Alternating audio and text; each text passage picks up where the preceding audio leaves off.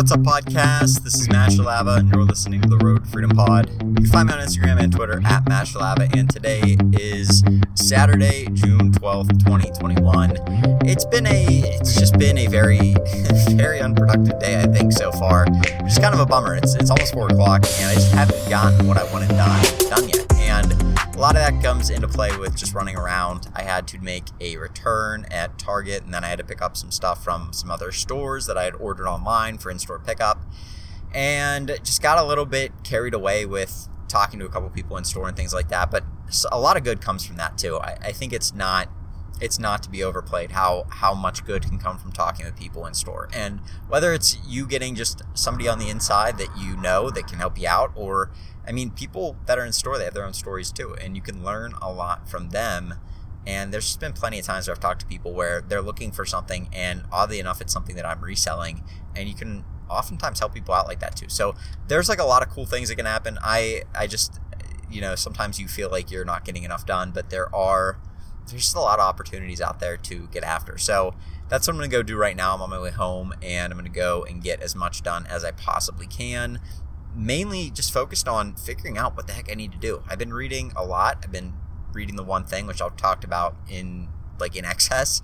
And the more I think about it, the more I realize the stuff on my to do list really doesn't matter. Like, just a lot of it's been fluff. A lot of it's been holding me back from getting where I want to be. And what I really need to be doing is going after where I want to be. So, where do I want to be at three years from now, and then kind of working myself backwards from there. And that's probably what I'm going to be doing for the day today is trying to figure out, okay, that's fine. I know where I want to be. I have actually a very clear picture of where I want to be in three years, but how do I get there? And, and what do I need to do to get there? So it sounds very philosophical. I almost sound a lot more meta than I mean to right now.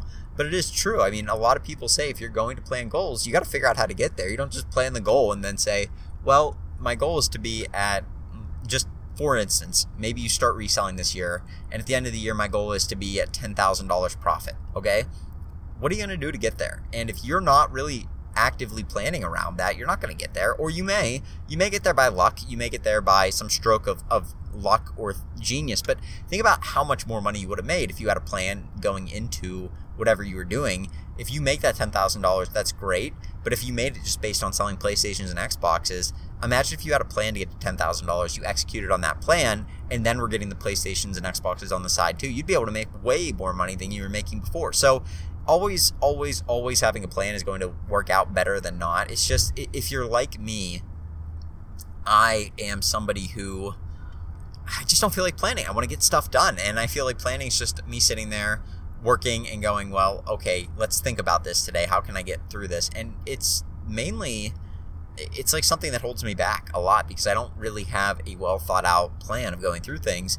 And then when things hit the fan or maybe things don't work out the way that I, I wanted to, I don't have a plan B for how to deal with those sorts of things. So definitely planning and, and making your goals and then planning around those goals is really the best way to make it happen. I mean, you may not even hit them, right? You may get to the end of the year and you only did $8,000, but $8,000 is probably still more than you would have made if you hadn't planned for it at all. You may have only made two or three or $4,000. So you're still coming out way, way ahead of where you would have been if you hadn't planned or made a goal at all. So don't think just because you missed your goal at the end of the year that you, you completely screwed up. Like that's not really the point The point is here's my goal. Let's see how close or how far we can exceed it, and then or how close we can get to it. And you're never really usually going to hit right dead on the money. You're not going to hit ten thousand dollars perfectly in in profit. Like that would be extremely extremely rare for somebody to hit their goal hundred percent. A lot of people either far exceed their goals or far far underperform their goals. And I think both are are fine as long as you're executing on a plan that is made to meet that goal. And if it's not working, well then you know you need to change something. But you'll never know what works and what doesn't work if you're not making a plan, you're not tracking what you're doing. So that's kind of why planning is so important. And I've just found it a lot in my day job where if I don't plan a, a, a drawing, because I do a lot of drawings and stuff for for where I work, I'm an engineer there. If I don't do a lot of drawing or a lot of planning for the drawing, I'm going to screw it up, and I'm not going to have I'm not going to have things where they're supposed to be. It's going to take a lot longer than it needs to. And when I need to go back and revise the drawing and maybe make a tweak to a dimension here or make a tweak to this feature of the drawing here, well, everything else is going to be messed up then. So if I'm not really, really diligently planning, I'm first off eliminating more mistakes down the road that would hold me up. And number two, I'm allowing myself to be able to go back, revise, and edit my drawing. And it's a lot like that with your business, right? If you are not planning and not actively planning, you are going to lead to a lot more mistakes down the road, which is going to cost you money. And then you'll also have a lot harder time revising or adding to your plan or adding to your business in this case. So if you have a way of doing things, you maybe want to add a new platform on like Amazon or or Mercari. Like for instance, the way that I track all my sales, if I hadn't planned on, okay, let's be able to add to the spreadsheet that I have, I would have really been in a bind whenever I start selling on Amazon because that would have really helped me back. I would have had to figure out, okay, well, how can I redo this sheet or how can I make some sort of random adjustment to this thing to make it barely work? But then the next time Amazon changes their fee structure or something, now I'm screwed. Like, you have to think way, way down the road. And you have people like the guy that, who was he? I think the guy that started McDonald's, I think it was Ray Kroc. I think he, like, way before he even owned more than one location, restructured his entire, uh, some way that he restructured the way that his money was kept in order to avoid taxes down the road. This whole thing is if his his business was a billion dollar business, and he basically set his taxes up that way when he was like me and you, just a regular person, and now he has saved his family, I think, billions of dollars in taxes that they would have had to pay because of the way that he planned so far ahead to say, this business is really going to work. Here's what I need to do to be able to maximize my efficiency when I pay taxes so that I can save the most money. And he has saved himself literally billions of dollars in the process. I think it was him. So that kind of all goes into like if you can if he can plan that far out you can at least plan out your next three years and you can at least say okay here's where i want to be in three years here's where i'd like to be in one year here's where i'd like to be this month this week and then today. And then that can help frame how you're going to get things done. And that's what I'm going to go do right now. It's just some of us, and I think a lot of us, we're not used to that. We're used to here's what you do, here's how you get it done, here's your directions, go do it. That's what a nine to five does. That's what you're trained to do in school. And it was very easy, right? School's very simple. You go to school, you take some notes or whatever they do in class, you study like crazy for a test, and then that's determining how well you study for the test and what sorts of things you study that is how well you'll do on the test because you'll have the right information and stuff like that. Typically, I mean that's that's how a lot of my tests were uh, for math and stuff like that. So that's kind of what the, the formula is for school, and it's the same thing.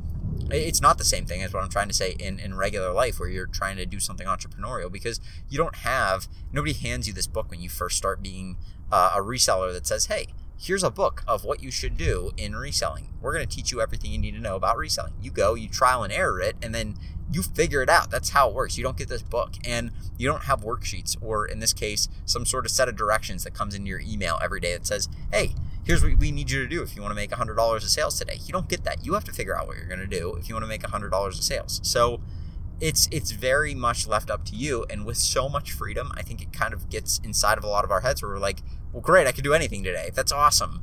I have no idea what I want to do today or what I should be doing today. I want to do a lot of things that may not be super productive. I have to do a lot of things that I don't know how how to structure or which order to do them in. And I don't even know where to start. And, and when you end up getting inside your own head, you end up feeling like you're just so lost. And it ends up just boiling down to where do you want to be? What are your goals? And then filter out the stuff that doesn't really hit those goals. It's not going to get you closer to that.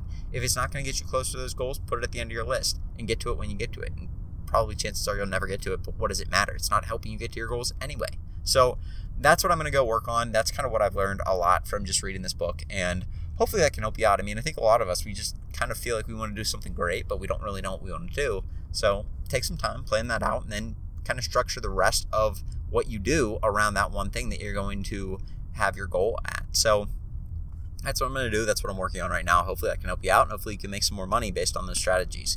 So I'm going to get going. You guys have a great rest of your Saturday. I'll talk to you tomorrow with another podcast. Have a good one. Peace.